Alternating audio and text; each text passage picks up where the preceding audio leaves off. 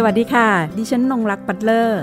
นี่คือพื้นที่ของคนชอบอ่านและชอบแชร์ ที่จะทำให้คุณไม่ต้องหลบมุมอ่านหนังสืออยู่คนเดียว แต่จะชวนทุกคนมาฟัง และสร้างแรงบันดาลใจในการอ่านไปพร้อม ๆกัน กับหลบมุมอ่านค่ะ หลบมุมอ่านวันนี้อยู่กับคุณสุกฤตตาแสงประจ่างหรือว่าน้องสามนะคะ จริง ๆ น้องสามก็เคยมาคุยกับเราบ้างแล้วแหละสองสมผลแล้วนะคะสำหรับในรายการของเรา และล่าสุดเนี่ยเพิ่งทราบมาว่าก็ได้เป็นหนึ่งในสองคนไทยค่ะ ซึ่งได้รับการคัดเลือกจาก Nas Daily นะคะ ซึ่งเป็นยูทูบเบอร์เป็นอินฟลูเอนเซอร์นะคะ คนดังคนหนึ่ง แล้วก็มีผู้ติดตามจำนวนหลายล้านทั่วโลกนะคะ เดี๋ยวเราจะมาคุยกับน้องซัมในเรื่องนี้กันว่าเออเธอได้รับคัดเลือกในเรื่องใดนะคะ อันนี้อันที่หนึ่งแล้วก็อีกประเด็นหนึ่งนั่นก็คือ ทราบมาว่าตอนนี้เขาเขากำลังอยู่ในโลกของการเล่นเกมนะคะ การเล่นเกม แล้วการเล่นเกมนี่คือยังไง การเล่นเกมเนี่ยก็เลยถามเขาไปว่า เอ๊ะ เวลาเล่นเกมเขามีมียุทธศาสตร์ยุทธวิธีของเขายังไงในการเล่น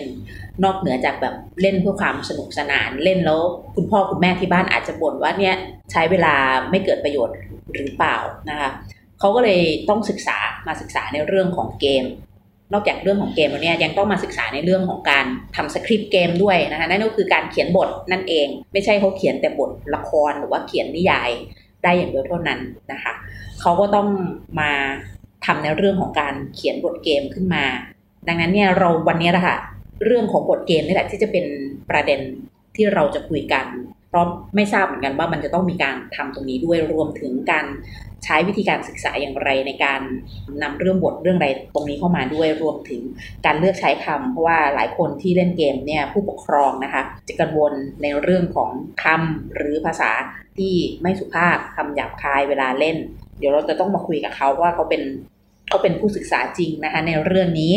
นะคะและตอนนี้ก็เริ่มมีผู้ติดตามจำนวนมากแล้วรวมถึงการทำงานของเด็ก Gen X Y Z Y นะคะ Gen Y ที่เขาสามารถนำเรื่องของงานอดิเรกมาสร้างรายได้เผื่อน้องๆคนไหนเนี่ยกำลังเล่นเกมอยู่ ถ้าอยากจะพัฒนาตัวเองไปมากกว่าแค่ความสนุกนะคะ เดี๋ยวมาลองฟังกับพี่สามหรือว่าน้องสามของเราดูก่อนว่า เขามีวิธีการเล่นอย่างไรเพื่อให้เกิดรายได้ด้วย แล้วก็ได้พัฒนาเรื่องของการเขียนด้วยไปอีกรูปแบบหนึ่งนะคะ รวมถึงเอาเกมที่เล่นมาใส่อยู่ในงานเขียนของตัวเองก็ยังได้อีกนะคะ อันเนี้ยเราจะคุยกับน้องสามกันในวันนี้นะคะ เออเราจะเริ่มจากตรงไหนดีก่อน นี่จริง ๆ จริง ๆ ตอนแรกเนี่ยยังไม่ได้ตั้งใจว่าแบบ เอ๊จะคุยประเด็นกับเขาอย่างไร แต่พอดีดิฉันได้ดูซีรีส์ทาง Netflix นะคะ เรื่อง The Queen's Gambit ซึ่งตัวนางเอกเขาจะเล่นหมากรุก เราก็เลยเอ๊มาเทียบเคียง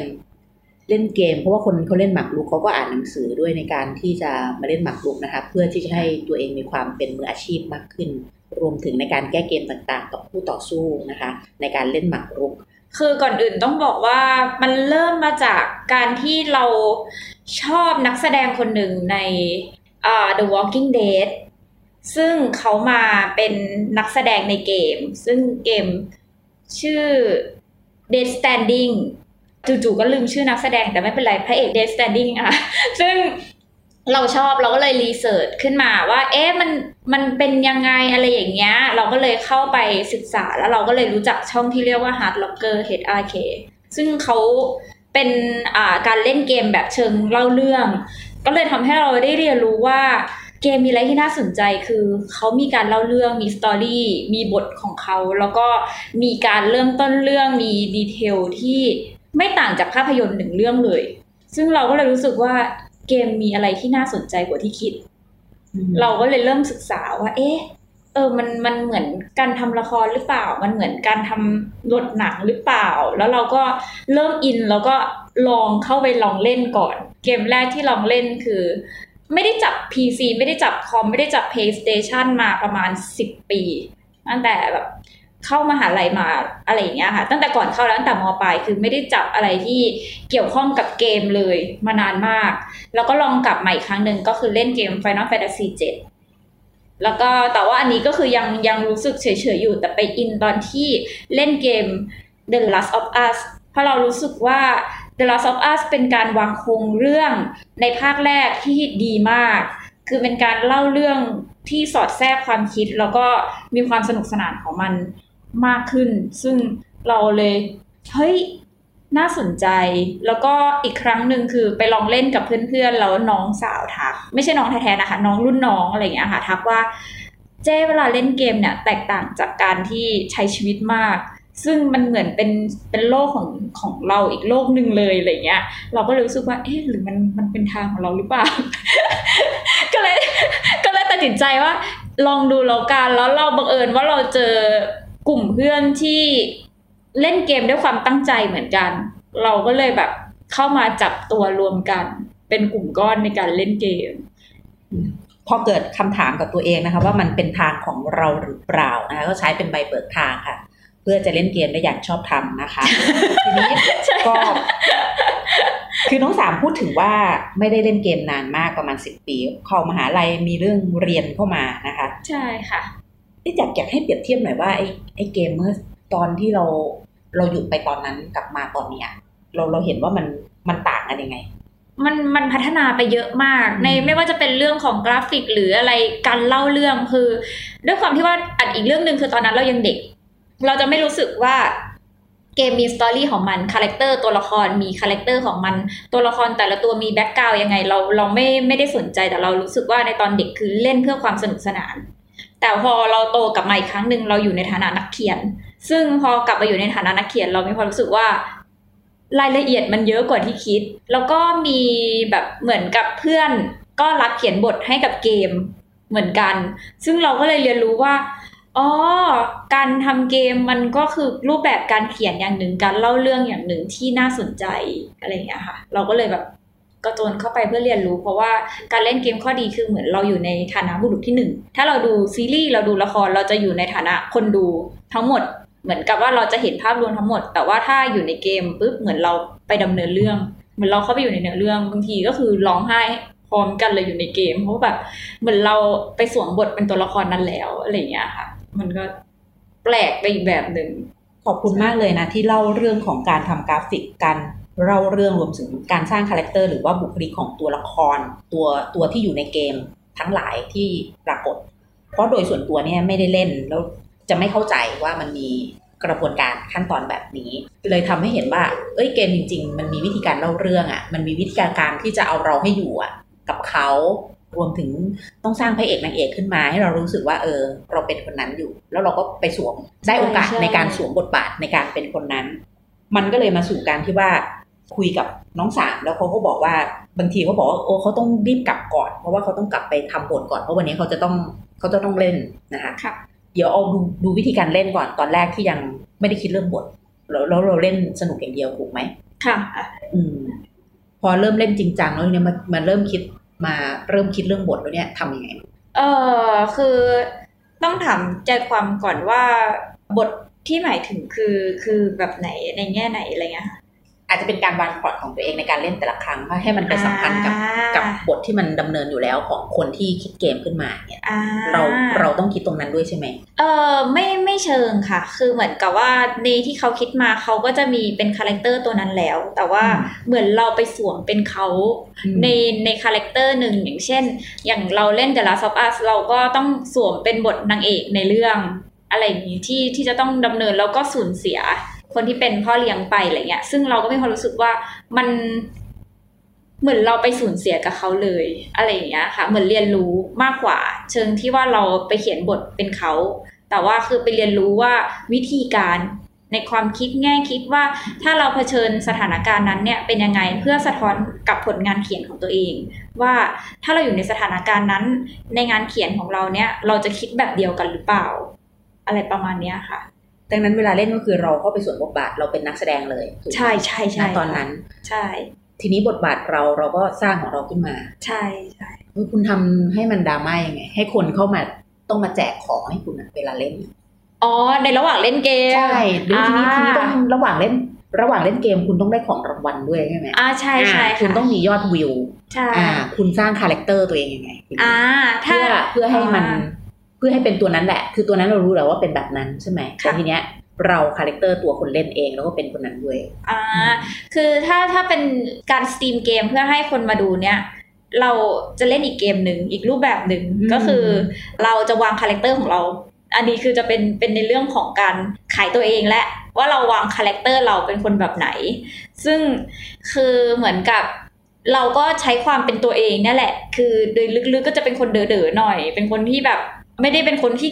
เก่งกาดโอ้โหเซียนมากคนเห็นแล้วอู้เก่งจังอะไรเงี้ยเราเราไม่ใช่คนแนวนั้นไงเราจะเป็นคนที่บังเอิญเก่งฟลุกเขาเรียกว่าสายฟลุกอะไรอย่างเงี้ยค่ะแล้วทุกคนคนดูเขาก็จะมีความรู้สึกว่า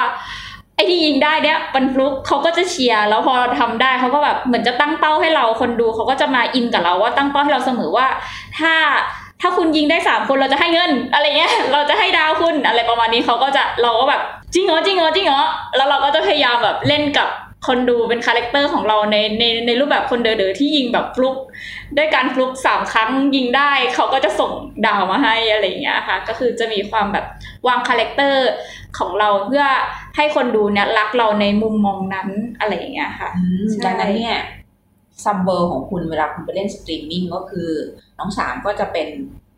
เด๋อๆเนาะใช่บังเอิญเก่งค่ะแล้วก็ฟลุกใช่ แล้วก็จะมีลูกเล่นกับคนที่กำลังดูตัวเองอยู่เขาก็จะเอาเงินมาล่อนะคะใช่แล้วค่ะก็บอกว่าเนี่ยถ้าแบบถ้าคุณได้อย่างงู้นอย่างนี้แล้วเดี๋ยวคุณจะได้รางวัลเขาจะมีของให้นะคะ อันนี้คือวิธีการสร้างคาแรคเตอร์ของตัวเองถามหน่อย ถ้าคาแรคเตอร์แบบเนี้ยอันนี้ก็คือเป็นภาพจำให้แล้วนะคนที่เข้ามาดูเราถูกไหมคะใช่ค่ะ แล้วตัวเราเอ๊ะเล่นเองเรา เราคิดว่าแบบ เอ๊ะถ้าแบบเราเล่นเกมอื่นอะเราควรจะเป็นคาแรคเตอร์แบบอื่นไหม คิดว่าหรือว่าเราต้องคิดเก็บคาแรคเตอร์นี้ของเราไว้ตลอด คิดว่าน่าจะเก็บคาแรคเตอร์นี้เพราะว่าจริง ๆ ส่วนหนึ่งก็เป็นคนอย่างนี้อยู่แล้วอะค่ะอืมส่วนหนึ่งก็คือเป็นเป็นตัวของเราแบบนี้ในในทุกๆเกมเขาก็จะมีความรู้สึกว่า เออแบบเนี่ยเนี่ยไอคนเนี้ยมันเล่นแบบนี้ทุกเกมเลย ต้องตามไปเชียร์แบบนี้ ใช่ไหมใช่ค่ะ คนเล่นเกมสิ่งหนึ่งที่ผู้ปกครองกังวลสำหรับเด็กค่ะๆนั่นก็คือการใช้คำในเกมที่เล่นกัน ว่าเออไม่สุภาพ อ่า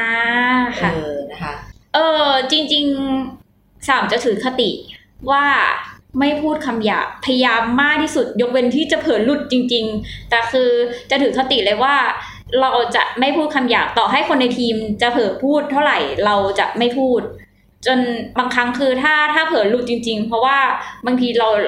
เราก็คนมนุษย์ทั่วไป เราก็จะต้องมีเผลอหลุดบ้างอะไรอย่างเงี้ย ซึ่ง เราก็จะขอโทษเขาอืมว่าแบบขอโทษค่ะที่ที่พูดไป เราก็จะพูดทุกครั้งที่เราพลาดพูดออกไป เพราะว่าเรารู้ว่าคือการที่เรามาออกสื่อแล้วอะเราจะต้องหนึ่งคือเราก็ต้องเป็นตัวอย่างที่ดีในระดับหนึ่งเพื่อให้คนแบบคนดูเขาเรียนรู้ไป ไม่งั้น คือถ้าการที่เราทำอะไรโดยที่เราเรา เป็นตัวของตัวเองมากจนเกินไป หรือว่าเป็นตัวอย่างที่ไม่ดี ซึ่งมันมีผลกระทบต่อเราเสมอ เพราะว่าเราเอาตัวเองออกสื่อไปแล้วอะไรอย่างเงี้ยค่ะ เราก็ต้องคิดถึงผลกระทบตรงนี้ด้วย คุณต่อรองกับคุณพ่อคุณแม่ที่บ้านยังไงในการเล่นเกมเพื่อให้เขารู้สึกว่ามันไม่ใช่การใช้เวลาโดยสุดเปล่าอันนี้คือเอาจริง ๆ คือคุณพ่อก็ยังคุณพ่อหรือว่าคุณแม่ก็ยังแอบคิดว่าเป็นเรื่องไร้สาระคือ ด้วยความที่ว่ามันถูกเปรียบเทียบอะค่ะ เพราะว่าอย่างเอ่อ พี่ชายกับเราอย่างเงี้ย คือพี่ชายเขาทำธุรกิจในมุมมองที่ผู้ใหญ่เห็นภาพอืมเหมือนกับเรารายได้เราเป็นรูปเริ่มธรรมชัดเจนใช่ คือเหมือนกับ เราก็มีความรู้สึกว่าเราลงมาเล่นเกมรายได้ก็ยังไม่เยอะ คือตอนแรกครั้งแรกที่ร้องไห้เลยคือจากการเล่นเกม เพราะว่าแม่ถามว่าได้รายได้เท่าไหร่ เพราะว่าพี่ชายได้รายได้จากการทำธุรกิจของตัวเองวันละแสนในขณะที่เราหลักพัน เรารู้สึกว่าคือที่เลือกเล่นเกมเพราะว่าคนเรามี 24 ชั่วโมงเท่ากัน เราใช้เวลาส่วนหนึ่งในการเขียนบทเขียนงานอะไรอย่างเงี้ยแล้วเราก็มีเวลาเล่นเกมอยู่แล้ว เราก็อยากทำให้มันมันสามารถสร้างรายได้ในอีกแบบหนึ่งอะไรเงี้ย ซึ่งเราใช้วิธีการพิสูจน์ด้วยการที่อันดับแรกคือหาสตรีมเมอร์ดัง ๆ แล้วก็ส่งข่าวไปให้แม่ว่าเนี่ย คนดังได้รายได้เท่าไหร่บ้างแม่ส่งมาให้แม่ดู แม่ถูกโน้มน้าวขนาดนั้นแล้วแม่แม่เริ่มเริ่มแม่อะไรแม่ก็เริ่มแบบโอ้โหขนาดนี้เลยเหรอลูก แล้วเมื่อไหร่ลูกจะถึงใช่แม่ก็ถามว่า นี่เออคนตอนนี้คือค่าลิสต์แสนเดียวเองเหรอเราก็เริ่มแบบ ไม่ได้แล้ว ไม่ได้การแล้ว แล้วบังเอิญว่าช่วงนั้นโชคดีที่ว่า Facebook ติดต่อมาที่บอกว่าอยากคุณอยากได้ที่ปรึกษาไหมสำหรับการทำคลิปวิดีโอสำหรับการทำสร้างรายได้ใน Facebook อืมซึ่งเราเนี่ยไม่เคยคิดถึงเรื่องนี้มาก่อน เราคิดแค่ว่า Facebook คือการช่องทางหนึ่งที่เป็นการโปรโมทงานเพื่อสร้างรายได้จากการขายของแบบขายหนังสือขายอะไรของเราอย่างนี้ ซึ่งเราก็เลยมันมีวิธีอย่างนี้ด้วยเว้ยอะไรอย่างนี้เราก็เริ่มแบบเรียนรู้แล้วก็เริ่มเริ่มไปศึกษา แล้วก็มีโอกาสได้ครั้งแรกที่พ่อแม่เริ่มเปิดใจคือมาจากการที่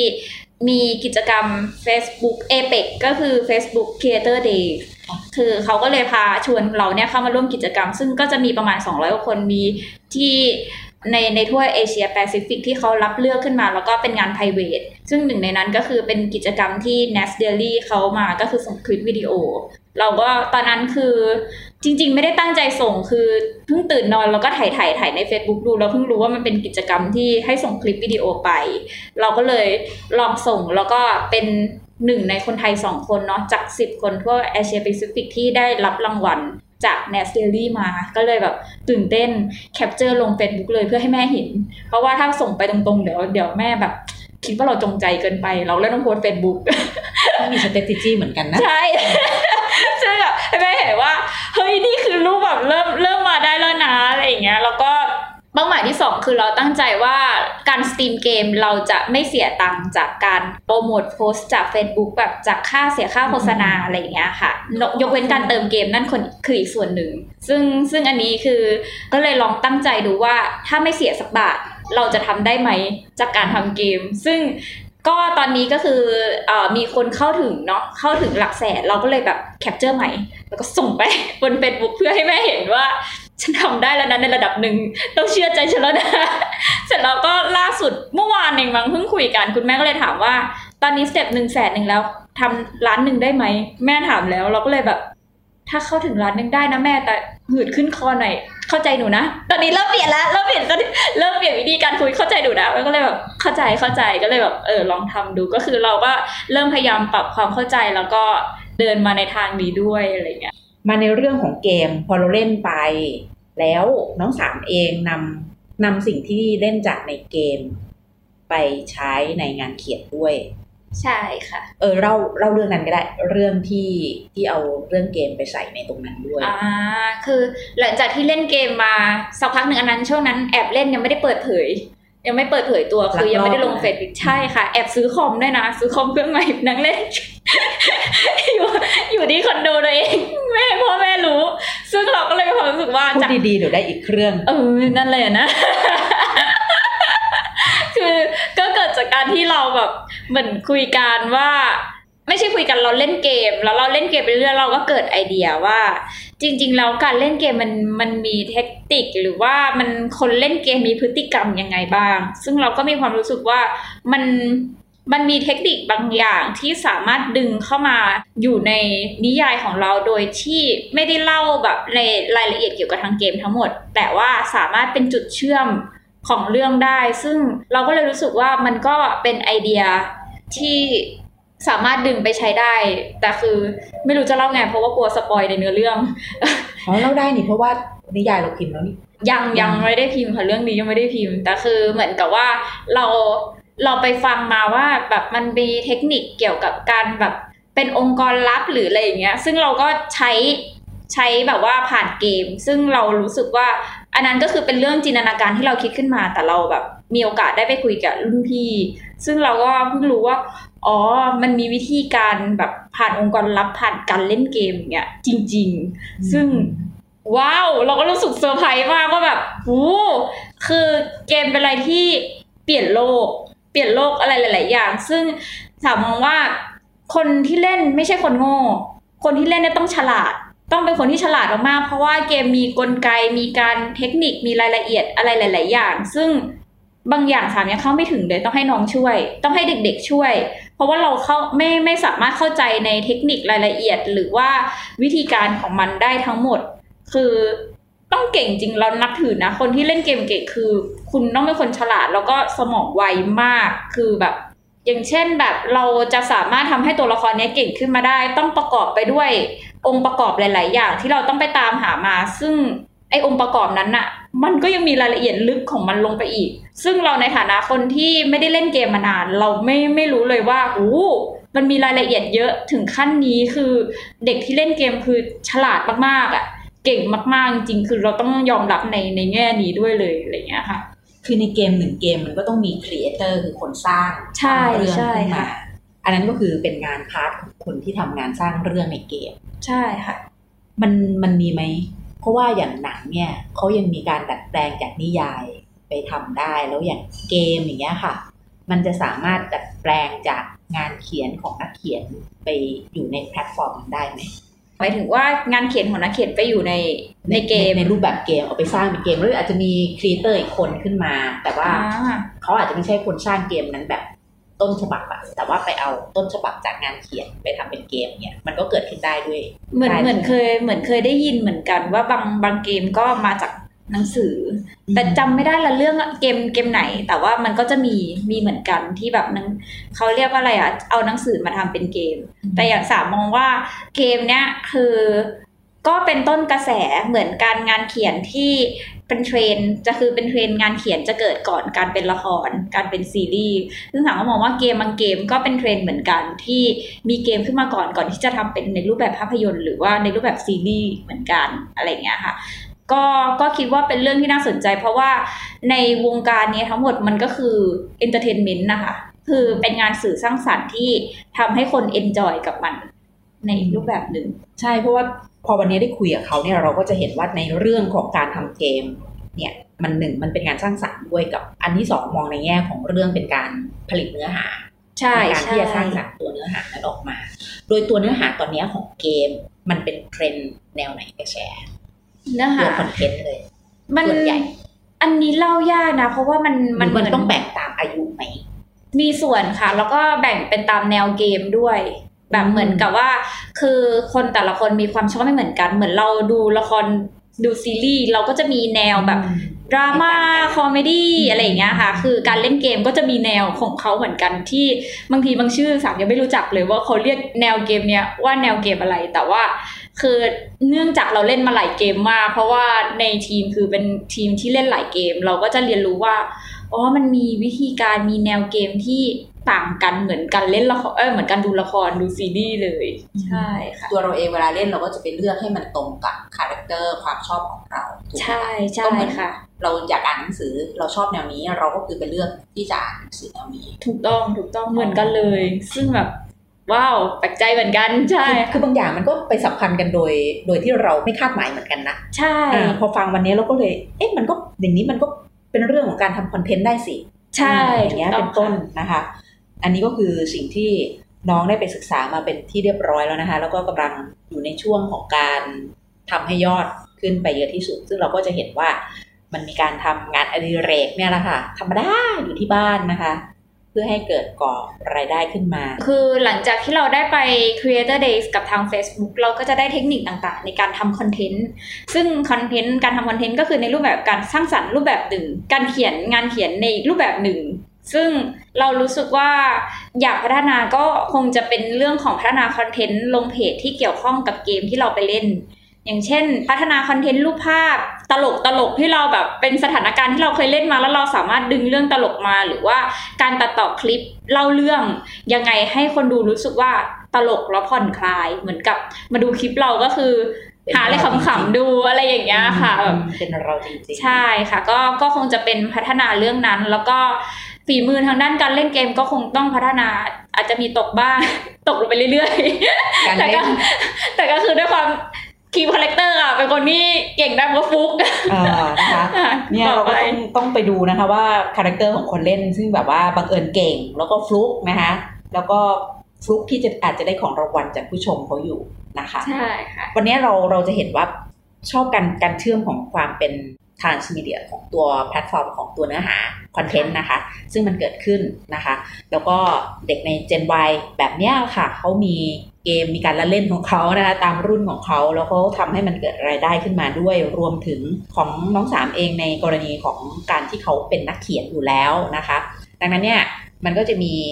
เรื่องของเกมเข้าไปอยู่ในพล็อตนะคะในในโครงเรื่องในนิยายในงานเขียน ซึ่งเขาก็นำเอาไปใช้ด้วยนะคะ แล้วมันก็เกิดขึ้นได้จริงว่ามันเป็นการทำงานข้ามศาสตร์กันนะคะ หลาย ๆ อย่างมารวมกันแล้วก็สิ่งที่เห็นนั่นก็คือประสบการณ์การใช้ชีวิตของเขาเนี่ยเขาสามารถนำไปประยุกต์ใช้ เพื่อให้เป็นรายได้ด้วยเล่นแล้ว ถ้าใครอยากไปต่อมากกว่านั้น ก็มีช่องทางมีเทคนิคนะคะ อย่างที่น้องสามได้เล่าให้กับพวกเราฟังหรือใครจะเอาไปประยุกต์ใช้ในมิติอื่น ๆ ก็ได้ทั้งนั้นนะคะ คุณพ่อคุณแม่เองซึ่ง อาจจะดูลูกๆหรือว่าแบบโอ้หมกมุ่นเล่นเกมไปหรือเปล่านะคะ ถ้าฟังเราอยู่แล้วก็เออลองหาดูกันดูว่าเราจะมีวิธีการทำให้ลูกของเราเนี่ยพัฒนาในการเล่นไปอย่างไรให้เกิดประโยชน์สูงสุด หรือว่าให้เกิดประโยชน์ในมุมที่มันคลิกกับเขาที่สุดด้วยนะคะ เพราะบางทีเนี่ยเราก็คงจะได้เจอน้องๆตัวจิ๋วๆหลายๆคนเนี่ยบางคนเก่งกาจมากเลยนะเห็นบอกว่าเขียนเกมเองได้ด้วยใช่เป็นใช่เป็นนักผลิตก่งมาเนื้อหาตรงนี้ก็มีขึ้นมาเยอะเช่นเดียวกันนะคะเนี่ย เป็นสิ่งซึ่งแบบเออน่าสนใจ เราก็เลยอยากรู้แล้ววันนี้ก็ขอบคุณมากเลย ซึ่งมาเปิดโลกของหลบมุมอ่านในอีกมุมหนึ่งนะคะในการทำงานข้ามศาสตร์กันของตัวเนื้อหานะคะ ขอบคุณที่ติดตามรับฟังค่ะสวัสดีค่ะขอบคุณค่ะหากมีหนังสือดีๆ ที่อยากมาแชร์กัน มาบอกกับเราได้นะคะ แล้วกลับมาหลบมุมอ่านด้วยกันค่ะ